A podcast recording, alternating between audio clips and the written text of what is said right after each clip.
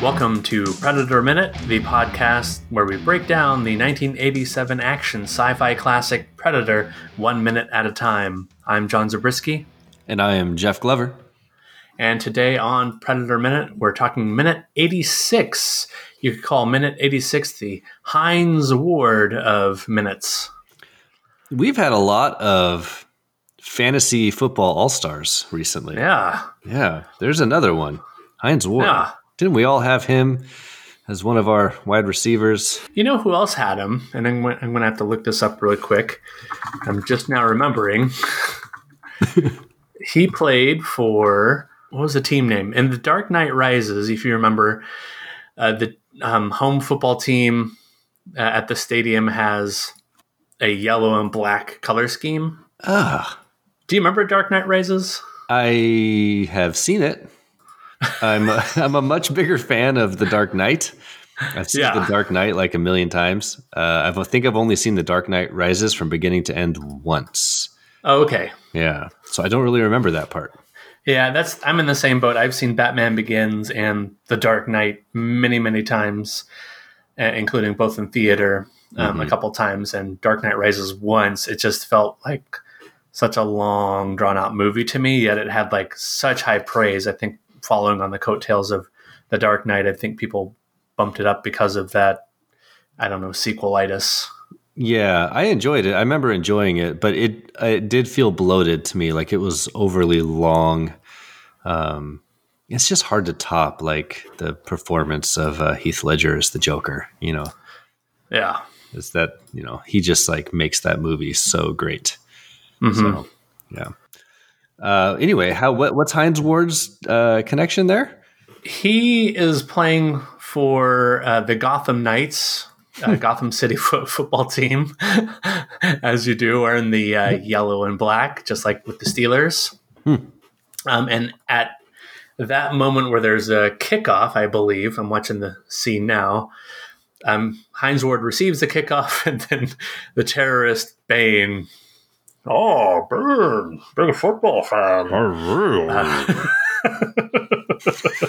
Oh, go Knights! uh, he detonates a bomb under the stadium, and then as Hines Ward is running in the touchdown kickoff return, just, the whole football field, the grass, the pitch is falling behind him, and he still scores the touchdown. Turns around and sees the stadium is in ruins, but he's also wearing number eighty-six there, so give him a special shout out. Yeah, Well, as a Seahawks fan, I'm obligated to hate the Steelers. yeah, because they beat us in uh, our very first Super Bowl appearance back in the early 2000s. Um, so I might have to rewatch that movie just to watch Hines Ward get uh, sucked down into the explosion. I don't think he's quite sucked down, but a great many other football players are behind him.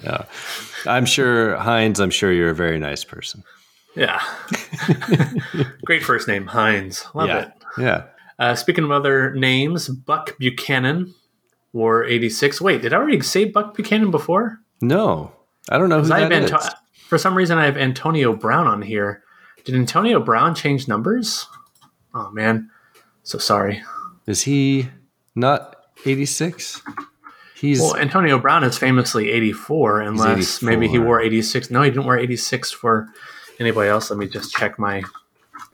Do not want no, you're right. Here. NFL. I don't want the NFL coming after me. Okay, yeah, Buck Buchanan did wear. I don't know why I have Antonio Brown on there. Roger Goodell's going to cancel Predator Minute podcast. Oh no, I'll still have the football season, but yeah. um, yeah, Mac Haig and Matt Collins. Okay, cool, cool, cool. Yeah, so others to wear the number eighty-six uh, is Buck Buchanan, Hall of Famer. I don't know much about him because it's been like a week since I did this research. uh, but also, you have a couple different Mac names. Mac. Mac. Mac, Mac, Mac, Mac, Mac, Mac, Mac, Mac, Mac. Mac, Mac. Haig and Mac, Mac. Collins. Nice. I don't know who either of those are, but uh, I'm glad they make our list with the first name of Mac. Mac, Mac. And Mac Hake, his first name is spelled M A C, like the titular Mac. Mac. Perfect. Yeah, get the M A C K out of here. Yeah. Yeah, it sounds like you're swearing there. Get the M A C K out of there. Get the Mac out of here. Get the Mac out of here. Shut the Mac up. uh, okay, let's talk about minute 86 of Predator now. I have to update this because I didn't yet. Minute 86 of Predator opens with Dutch staring off into the distance after he's rubbed his face and body with mud, and it ends with the Predator heating up his wrist blades with three lasers.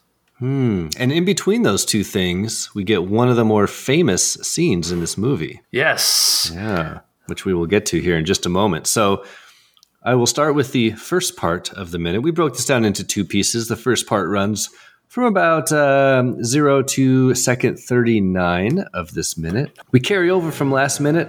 Dutch is finishing his muddy face paint.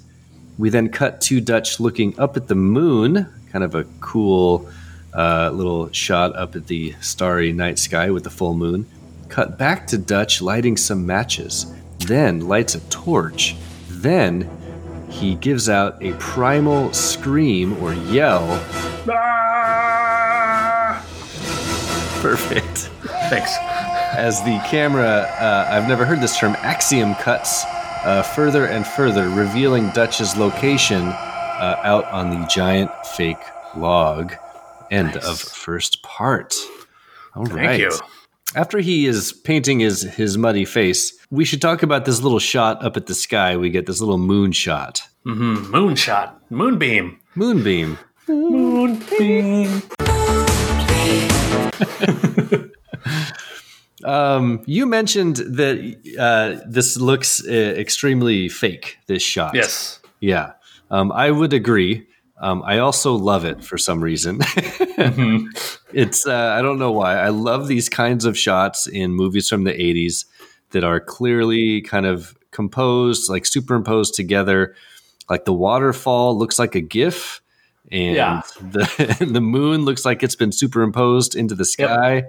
Um, yeah, what do you think is going on here? Uh, I have to agree. Um, I think there's a lot of fakeness going on. It uh, when you mentioned like you love these kind of shots, I was immediately thinking of werewolf movies where you really need to establish the werewolf is about to turn into a werewolf, like the actual wolf, wolf version, instead of a human. So you have to establish that the full moon is out, and that's I, I'm assuming what they're doing here.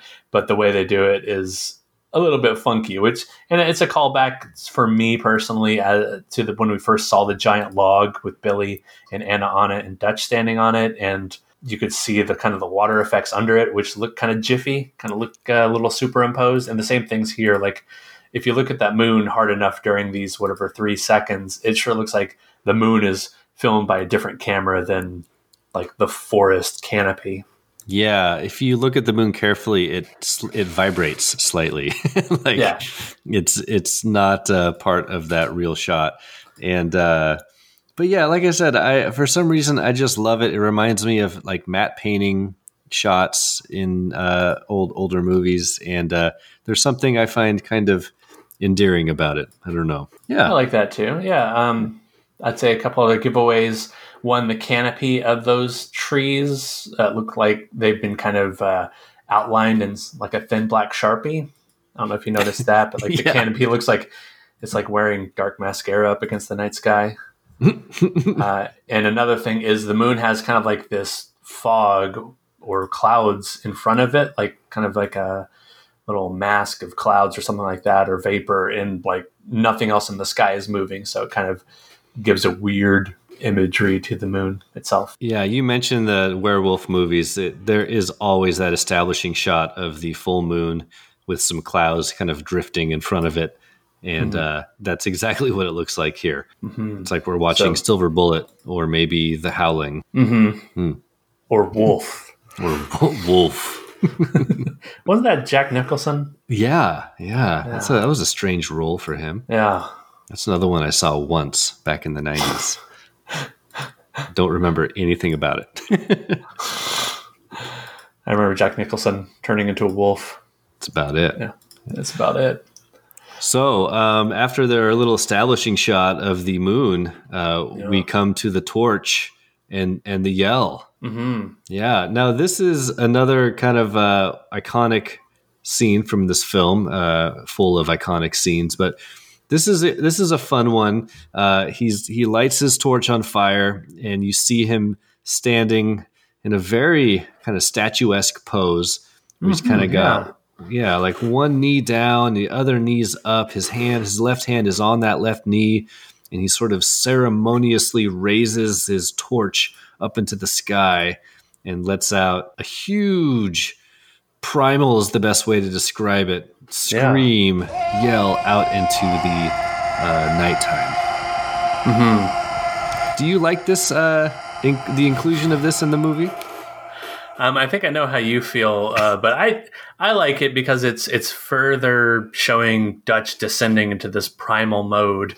Uh, he started it a long time ago, actually, when they made the first trap, uh, the nothing but net trap, out of just natural materials, and then he made his bow and arrows out of natural materials, and then of course adding his own black powder explosives, and then he's rubbing the mud on his body to be camouflage from the predator. Camouflage. camouflage wisp of smoke. Exactly. And now this is just one step further. I, I i i i hold my breath in anticipation to see what that next thing he does to go primal like maybe he starts feasting on some wildlife or something like that i'm, really excited Yeah. to see where this is going to go with this yell this kind of challenging scream for nine seconds i timed it nine seconds i don't know if you've ever screamed that loud for nine seconds or even like if you can do that for like three seconds i think that's a lot of lung power I did not realize it was that long, but yeah, Yeah. you're right. I'm kind of scrolling back at it right now. I do not dislike the inclusion of it in the movie, uh, but I was uh, I have to admit that every time I see it, it does make me chuckle because it's, it's so I don't know beastly. Uh, it's so like masculine, sort of primal man um, that it kind of it kind of makes me giggle every time. But it, it's kind of fun in that it signals the the start of their face off. It's, it's we really know that uh, whatever's going to happen next, uh, he's all ready to go, and we're going to find out the predator here is getting ready to go, and and uh, the only there's only one thing that can happen next, which is the showdown. So it's fun. It's fun. Yeah, and um, I would love to talk some other examples of this impressive roar he gives. hmm Um, what did I call it?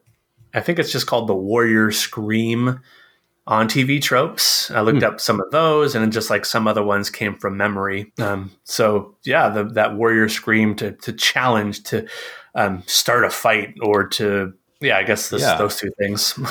I had a couple that came to mind when you were nice.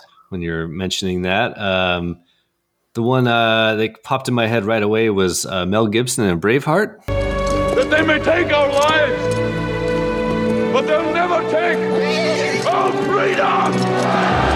Kind of like he sort of like his whole they can take our lives but they can't take our freedom That's right. that's kind of his rallying cry his his primal yell to get everyone going Uh, let's see. Some other ones I threw on here were Han Solo when he's chasing the stormtroopers in A New Hope in the Death Star. He's like just going, he's chasing them down. Then all of a sudden he comes to a, a dead end where there's they're all waiting for him, and then he runs back, kind of comically yelling in a different pitch, a different tone. like, no, that was a bad idea. um, how about uh, shatner in star trek II, the wrath of khan Khan! Khan! Does he go and fight Khan after that? I don't know that movie that well. i don't i can't remember either it's been a long time since i've seen uh, wrath of khan but it just came to my mind as a, a, a yell so Okay. Yeah, someone can uh, can chime in in the palapa if uh, that it does seem like a a rallying cry to to get his revenge or whatnot. Yes. right? Yeah. Yes, and maybe that's Dutch's purpose here too. Is he's he's doing a little cry for revenge, Yeah. Rah, not just survival, but also helping all his buddies who fell. You got a couple more? Uh, yeah, I have a few. Uh, Xena, of course, before any fight and during any fight, she always gave like this before she threw the chakram around. Mm. Um, uh, G.I. Joe, the movie, uh, one of my faves as a kid. Uh, that's like, I think 1986 or 87, something like that. Yeah. Uh, that's like where Serpentor learns about the origins of Cobra being like this kind of Paleolithic founding of a whatever organization or society. And then, anyway, there's a lot of like weird stuff that happens in that movie. And one of the weird things is that they changed the Cobra yell uh, to this Cobra la la la la la la la la. Cobra! La la la la la la la la la la la la la! Oh wow. Yeah, it's crazy. Did you ever see that movie? oh, probably. Uh, Yeah. Probably. I, I do kind of remember watching it as a kid. I have not seen it probably since I was eight years old, so I couldn't tell you anything about it. That was like a uh, VHS regular rental for me at Gemini Video in Tennessee. nice. yeah. Uh, let's see. Anything else? Um, oh, I would say the one played for laughs that I like here is Jack Burton when he fires the gun above his head right before like this last huge team battle happens between uh, his guys and Lo Pan's guys. He's like, run! He shoots the gun up in the air, and then like all the rocks fall from the ceiling and knock him out for a majority of the fight. yes, yes, that's a great scene. Nice call. yeah. Uh, but there's some other uh, yells in this movie, not necessarily war- warrior screams, though. Uh, we had Hawkins' death cry when he's slashed by the predator. It's kind of like a. Uh, you had the predator when he's self medicating his wound. Uh, he gives a big old roar. Uh, Ponchitos hit by the log. He gives like a. Oh yeah. uh, Dillon a couple times when he loses his arm first and he's still firing the gun, and then later when he's uh, shortly after that uh, he's stabbed in the gut and gives a death cry. Dillon. Dillon Dillon, has a Dillon. Dillon! He had a he had a tough death. yeah, Boy, his kill He- scene was rough. No kidding. And then uh, lastly, of course, Billy gives a death yell. There's "Ah!" in the distance that we don't really see. Yep, yep. Good call. So lots of roars. This is a roaring team, and Dutch is just maybe throwing one to his homies, like, "This one's for you guys." Ah! yeah, the revenge w- roar. Yeah, Yeah. Yeah, I like it. Uh, right, you mentioned this. Oh, sorry. Go ahead. You're coming around on the Coming around on the roar. That's all I was going to say. Nice. uh, the camera method, I think, is called the axial cut, where it's initially focused in on an individual, and then well, it can go either way. You can either kind of zoom out or you can zoom in. But this is not like a pan in. It's not a camera moving closer. It's simply a camera from further back showing the exact same thing but at a wider angle so you see more of dutch's surroundings and this happens three different times as it zooms away from dutch to really give us a sense of scale like maybe it's to put him in the location so we know where he's going to fight for the rest of the movie uh, maybe it's to just I, I don't really know show a sense of scale of like kind of how small he is compared to his surroundings but it does zoom right out for some kind of effect. One, two, three. Yeah, I think it's there to give a little geography just to show that kind of where he is. He's kind of right on the edge of this little little water, uh, little lake or part of the river there. And uh, just to also kind of illustrate how far and deep his roar is is traveling through the jungle. And we get kind of a sense that it's the loudest thing happening right there and it's echoing all through this canyon that he's in and uh, and I think that's why we get then the quick cut to the predator who pops his head up because he can hear this roar. Yeah, kind of awakens him from whatever daydream he was having about skulls and rubbing skulls and kissing skulls and making them do little Yeah. plays and stuff. Delicately stroking his finger across the skull's brow. Yeah.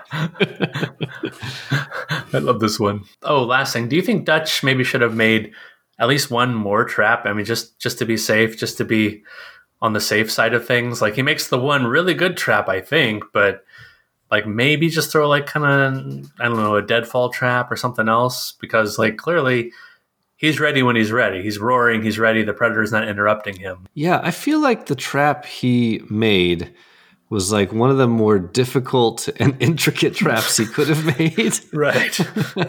I think a, a deadfall trap, as you called it, it- would that be like making a hole in the ground or a pit and covering it with uh, some fronds and then trying to lure the predator into that, that hole or something? Hans and Franz. Uh, no, deadfall is simply where you just try to make a trap that just crushes whatever you're hunting. So, Well, Could- the trap don't. I, just described would probably have been easier to make, and also yes, that too. a deadfall trap would have been easier to make. Instead, he did some sort of complicated, like counterweight that lifts the predator up into some spikes. Um, Mm-hmm. You know, uh, points for creativity and and uh, engineering, but um, I, I am surprised he didn't go with a couple simpler traps rather than one very complicated trap. All right. Well, maybe he knew Home Alone was coming in a, f- what three years, and he didn't want to like steal all of Kevin's thunder. Kevin, Kevin, Kevin, Look what you did, you little jerk. Look what you did, you little jerk. when I put that in a couple episodes ago, I bleeped out the jerk part, so it sounds like something much worse. I think that was your suggestion. Like, I think it might be meaning something much worse, much Yeah, less yeah. PG. Look what you did, you little Oh. Jerk. All Okay. right. Anything else for this section? Nope, I agree with everything you said. Next part. Perfect. Predator minute. to the second part. Uh, this second runs go. from uh, this runs from second thirty nine till the end of the minute. We, as we just mentioned, we get the loud scream, and as the shot cuts out, cuts out, cuts out to the wide shot of Arnold uh, or Dutch, uh, we cut quickly to the predator, whose head kind of snaps to his right. Snap. Snap. And he's kind of enshrouded in the mist and is hearing Dutch's scream. Uh, the predator then looks down at his wrist blades and fires up his little three laser sight on his other hand and points the lasers at his wrist blades uh, until the blades start glowing red. And that brings our minute to an end. So it, it seems like maybe a simple shot at first, but for one, this is all a oneer. This last 21 seconds is all one single shot, one single take, whatever, one single shot. Um, but there's a lot happening here. I mean, you have the combination of uh, visual effects, and then, as I understand it, the visual effects are what happens like during the shot, and then the optical effects, which are added later. Uh, plus, you have the ramp down from like normal speed to slower motion, and then you have that fog going throughout too. It's it's it's a really good shot, even though we don't really. We are discussing this before the recording. We don't really know the purpose of um, aiming lasers at your wrist blades. Yeah, you're right. I didn't really think about all the elements going into play here, but you're right. Like we've got the costume design, you've got the the laser special effects, you've got the the fog that's kind of floating through the shot, and they do slow it down, don't they, to kind of a slightly slow motion. Uh, and then you, it's an after effect, but then you get the effect of the the blades glowing red, which you can tell is is added in afterwards as a special effect a cool little shot. But you're right. We were discussing this. Um, this never pays off. Like we don't see the predator later with like glowing red blades, um, and I don't really know the purpose of him doing this. What do you think? I uh, I agree with you. I went to the AVP Galaxy forums to ask not ask about that to search the question, and there was a great deal of discussion about what it's meant to do. Uh, some people thought that it was meant to help him sharpen it, which I assume he's doing later. Then I don't really know. We don't see that, and we don't have any kind of uh, hint that that's what he's doing with it. Uh, heating it up generally would make the steel, if it was steel or whatever it is, tends to make a metal a little bit weaker, a little bit more malleable. So I don't know why he would do that. Um, you mentioned maybe, funnily enough, sterilizing them. like Yeah. he doesn't want to give him an infection. He doesn't want to, you know, cause Dutch to be sick from this slash blade. No, he wants his uh, his murderous stab to be clean and fair, and to have no infections given to the body. right. Just bodies. Just bodies. Just bodies. So, I- so I, I, Yeah, and, I and this doesn't know. pay off. Like we don't see this come back around later, right? I don't recall this ever coming up. right. again. Uh, Dutch isn't like, there's a scene later where Dutch's neck comes in very close contact with the blades, but it's not like Dutch is like, "Ooh, those are hot! ah, hot blades!"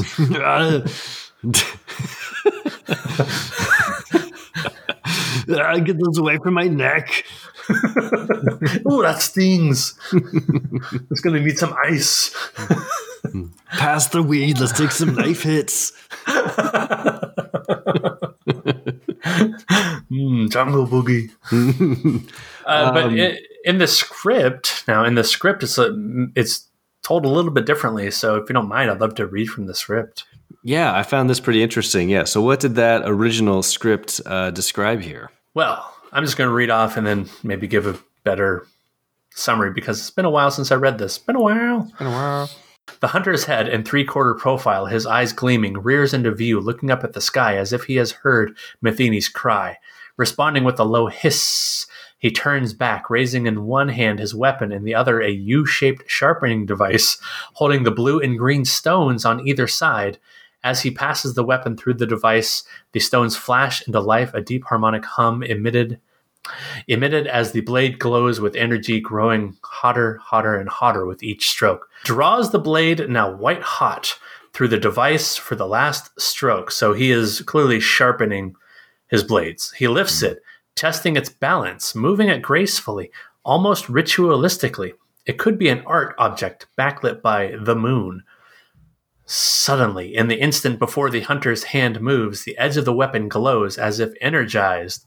He hurls the weapon, which streaks across the clearing with blinding speed, cutting through two banana stalks before embedding itself with a loud thunk into the bark of a tree. Clearly, he is sharpening using these kind of uh, glowy sci fi stones. Yeah, well, that indicates then that he it is at least in the original script, it was a some sort of sharpening technique, um, and the, what you described there reminds me of when Dutch is building his um, his bow and arrow, and he shoots that arrow right into the tree, and it miraculously goes boing right into the tree. And uh, the predator is doing the same thing here with his um, his uh, kind of uh, blade weapons that he throws across the jungle, and they thunk into the bark of a tree. So maybe the original thought was you kind of get that juxtaposition, the comparison of those two different weapons, um, one very primitive and one very um, futuristic.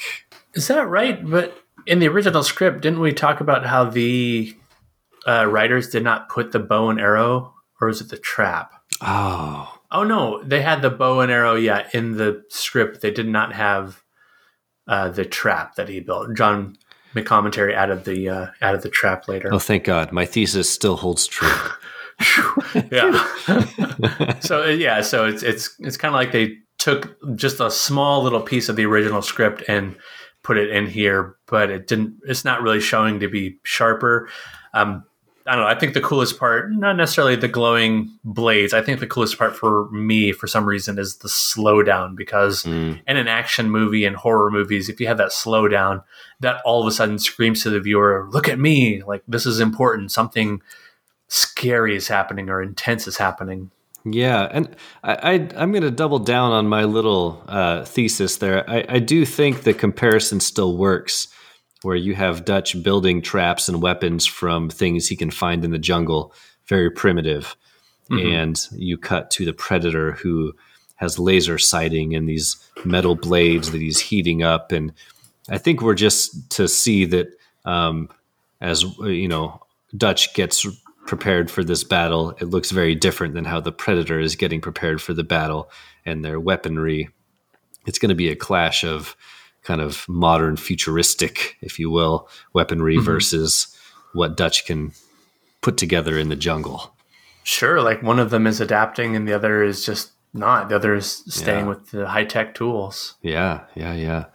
It's like a, a hunter with a, a modern rifle battling some animal with no no weapons in the in the forest. Right, an elephant who can build traps and right. a bow and arrow. Oh, that'd be awesome. I'd love to see that. Yeah, that'd be great. I'd watch that hunting. Elephants, the most dangerous game. Um, that's uh, so interesting detail here um, is that the predator is using this triple laser sight when we've seen the Predator use the triple laser sight before to aim his shoulder cannon, it's come from his helmet.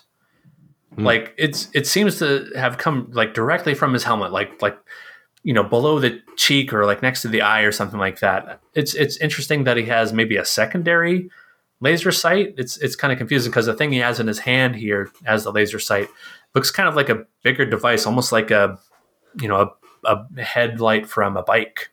Yeah, you're right. I didn't think about that, but yeah, that was like a a thing that he attached to his shoulder. Um, and I'm pretty sure that in this shot, it's his hand holding it. Um, so you wonder if it's kind of a detachable, um, you know, weapon or device that he can just take off and then use. Um, for a minute, when you said that, I thought maybe that we had interpreted this wrong and he wasn't holding it in his hand, and it really was his little shoulder cannon doing all this work. But when I'm looking at it right now, I, I think it is supposed to be his hand. Pretty clearly, Okay. you can see kind of fingers there. Right. It's yeah. It's, it's clearly not his helmet. Yeah. So yeah. yeah. Interesting. Yeah. So maybe Yeah. his uh, his little shoulder cannon there is more versatile than we than we thought. I wonder what well, I wonder what other uses a triple laser sight would have. It seemingly helps heat up things, which is kind of confusing to me when I was thinking about it. If you if he was aiming that at Mac's head earlier, right? Like Mac would feel that on his arm. If that thing can heat up metal in a few seconds, so it looks like a very hot temperature, then someone's going to feel it on their skin. Like Mac's going to be like, "Ooh, don't do that. That burns." I think maybe when he he bought this device down at discount Bob's Predator Weapons Emporium, mm. Uh, he he purchased the shoulder cannon, and uh, the guy threw in a, a detachable triple laser head. Um, you know, just to uh, sweeten the deal. Right. Almost like these aftermarket lasers that you would play with in college, right? Like you'd Right. buy them from overseas. It's like clearly this can't be legal. Like I can hit something like a couple miles away across Bellingham Bay. Not that I'm citing a specific source, but you could hypothetically and scare all the seagulls and stuff. And Hypothetically. hypothetically, it's crazy. All right. Well, um, I think I am uh, spent out on this section. Do you have anything else to add?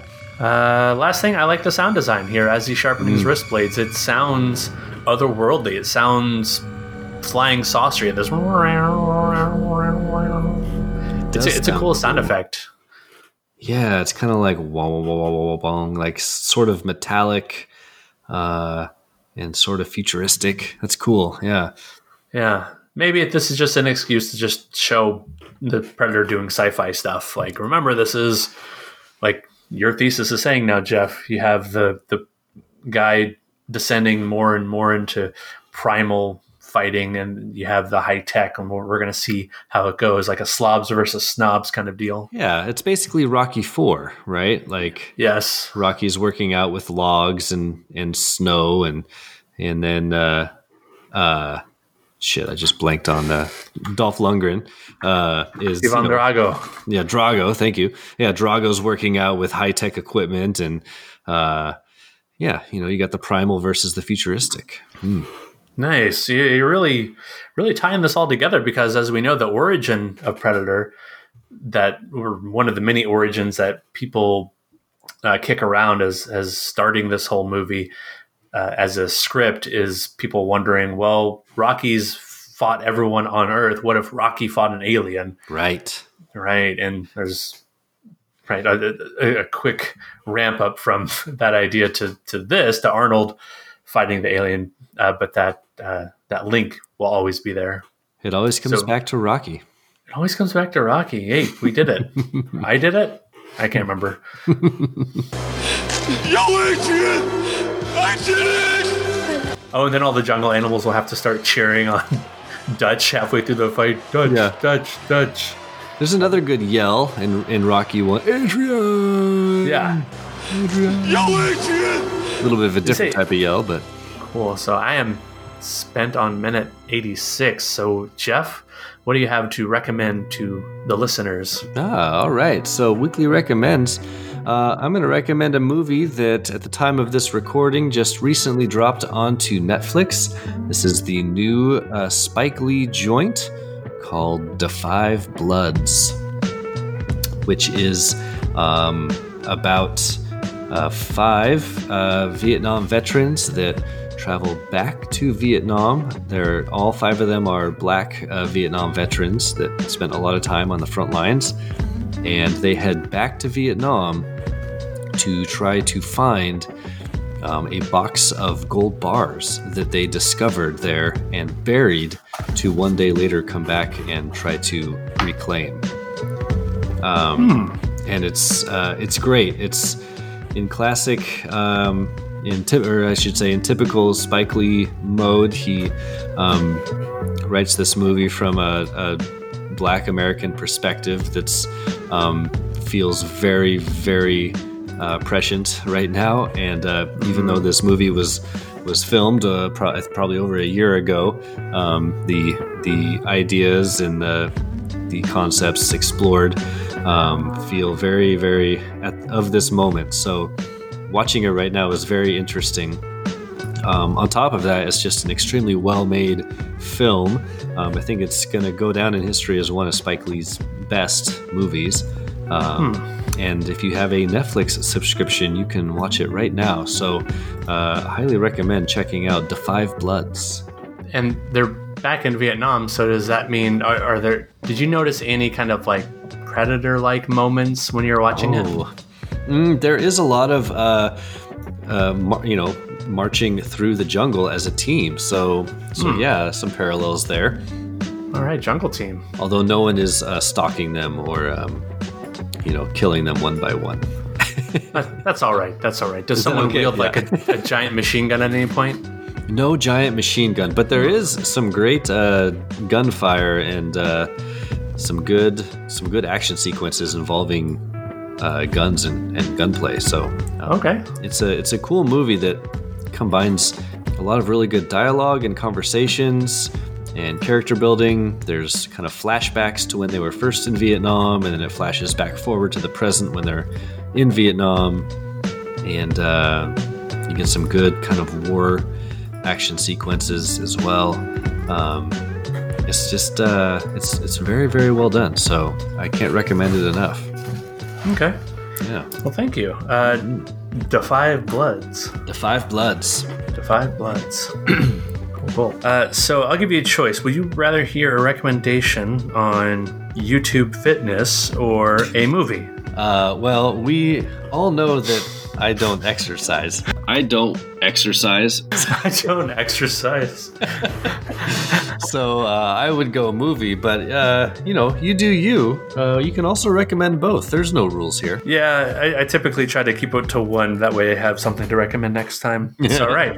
I'll do the movie this time. And Okay. if I have nothing else, I recommend the YouTube Fitness next week. But uh, I watched, I can't say I rewatched because I don't think I ever watched this in the first place. I watched the sequel to Escape from New York, Escape from LA. Ah, yes. I rather enjoyed it. It was on Amazon Prime. I searched John Carpenter um, because I think his movies came up when I also searched the S. Craig Zahler uh, movies. Mm-hmm. And I was telling you, I watched um, Cell Block or Brawl in Cell Block 99, Yes. one of your prior recommendations. And then for whatever reason, John Carpenter movies pop up in relation to those. I don't know why, but they do. Uh, so I end up watching Escape from LA. And I know Eric Deutsch is not a fan of that movie. He hosted Escape from New York Minute. You set us up. It's all bullshit. And he, he and uh, his co host uh, said, no, we're not going to review minute by minute Escape from LA. But I watched it and I really enjoyed it. I thought, um, even though it really plays very similarly to Escape from New York, I, I, I think it does a few things better, like give the bad guys a little bit more gravitas and a little bit more motivation, um, and give Snake, I wouldn't say more to do, but like just, just I don't know, more places to see, putting them in more situations. So yeah, I, I highly recommend Escape from LA. I know that some of the stuff is kind of wonky, some of the CGI looks terrible, especially for its time and its budget. Uh, but I think uh, Carpenter and Russell deliver there. Yeah, that is a uh, a polarizing movie. Um, I also enjoy Escape from LA. Um, I enjoy Escape from New York and more of a it's like a seriously just like great movie. Good sci-fi movie. And Escape from LA to me feels more like a fun kind of pulpy movie um, that is a little bit self-aware of what they're doing. It's it's kind of like Texas Chainsaw Massacre 2 compared to Chexa- Texas Chainsaw Massacre. It's kind of like Gremlins 2 compared to the first Gremlins. Um, it's got that kind of feeling where he sort of took this idea and kind of made it an inside joke of itself, sort of. Yes. And uh, if you watch it through that lens, it's fun. And because you're right, it's just full of wacky characters and the basketball scene is just ridiculous. Oh, it's so good, so Uh, funny. I know it's so great, and like the surfing scene is so bad, but I love it. and uh, so if you just watch it in that way, I think it's enjoyable. It's a good like you know have a couple beers, have some friends over type of you know movie to enjoy. It's not something that I would watch in a serious way. But No. uh, yeah, did you know that um, the John Carpenter film Ghost uh, Ghost from Mars was uh, originally supposed to be Escape, Escape from Mars. Yeah, Yes. yeah. I, maybe I've talked about that, but um, that would have been cool. And then the whole thing got changed and rewritten, and and they never did that. But that's a that's a fun idea. Uh, I've been learning a lot about the series, the very short series, the Escape series, uh, by listening to the Now Playing movie review podcast, one of my mm. favorite podcasts out there. And they reviewed those two movies in the past couple of weeks. And it's kind of part of the reason I watched the movie, but also just because it popped up and it was something I had never seen before by John Carpenter and I was really interested and I re- really enjoyed it. And I think that, if I remember correctly, I think the hosts all recommended Escape from New York, but two out of three recommended Escape from LA. Yeah, I can't, I can't remember exactly, but it wasn't like, yeah, it wasn't like terribly for, terribly f- against the movie. It was just, yeah, kind of mild on it. And yeah, I, I recommend it. A nice, entertaining flick, and it goes by really quickly. yeah, it does. I, I think you just can't have high expectations and um, just kind of know what you're getting into, and you can really have fun with it. Yeah, yeah. Nice. All right. Escape from LA. right. I like it. Yeah, I love it. I love LA. Uh, so, Jeff, where can people find you? You can find me on the Twitter. I am Jeff Glover at uh, Carl underscore Hungus three one four. My name is Carl, ich bin expert. Come find me there. Yeah, come find him. Come find me. Come What at are you me. tweeting? Come, come at me. Don't at me. what, what are you uh, tweeting about these days? You know, I've been uh, trying to mostly just tweet and retweet um, things happening in the Black Lives Matter movement and protests, um, trying to spread uh, information that I think is valuable. Um, and other than that, I have no uh, sports to tweet about, and uh, um, there are no new movies coming out to tweet about. So, um, yeah, I've been I've been kind of quiet in terms of uh, original tweets. I've been mostly retweeting things I, I think are important right now. So, Awesome. yeah, Uh, you can find like, what do I do next? Uh, what do you want? What do you want to talk about? Yeah. Talk about Predator. Uh,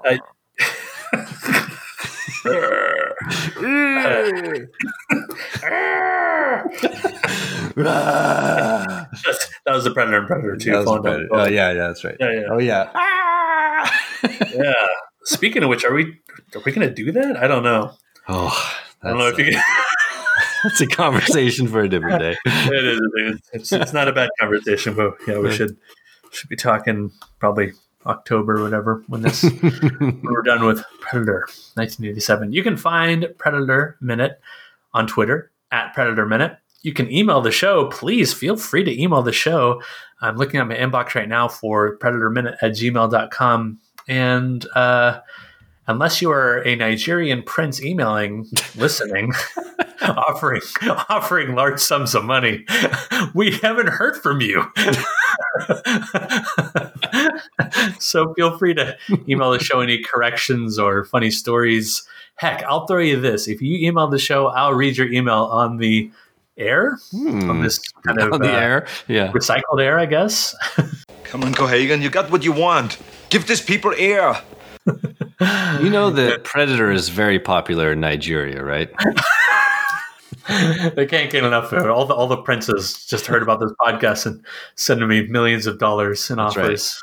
I All forget of what our I download numbers come from Nigeria. uh, uh, they're, they're just they're wonderful people. Great, great people. Just wonderful. Wonderful people. Best people. Really good guy, top guy. uh, but you can uh, find the you can join the conversation on Facebook. The Predator Minute listeners Palapa Target the center of the palapa. target the center of the Palapa. Target the center of the palapa! hop on there, share some rousing stories of times you've held a torch up in the air and screamed, or that you've heated up metal for some reason. I'm really curious, you metallurgists out there. What what do you do with heated metal? Hmm. Let us know. But for everything Predator Minute 86, I've been John Zabriskie. And I am Jeff Glover. And until next time, Stick around. Stick around. stick around. Stick around. Ah! Ah!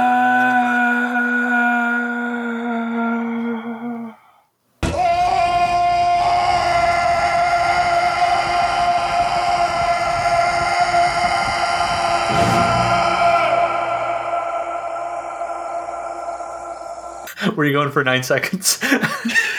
That's hard to do for nine seconds. it's hard to do for like two. Like you just I know, I ran top out of your lungs. I'm, I'm curious how much of that was him and how much of that was uh, added on later.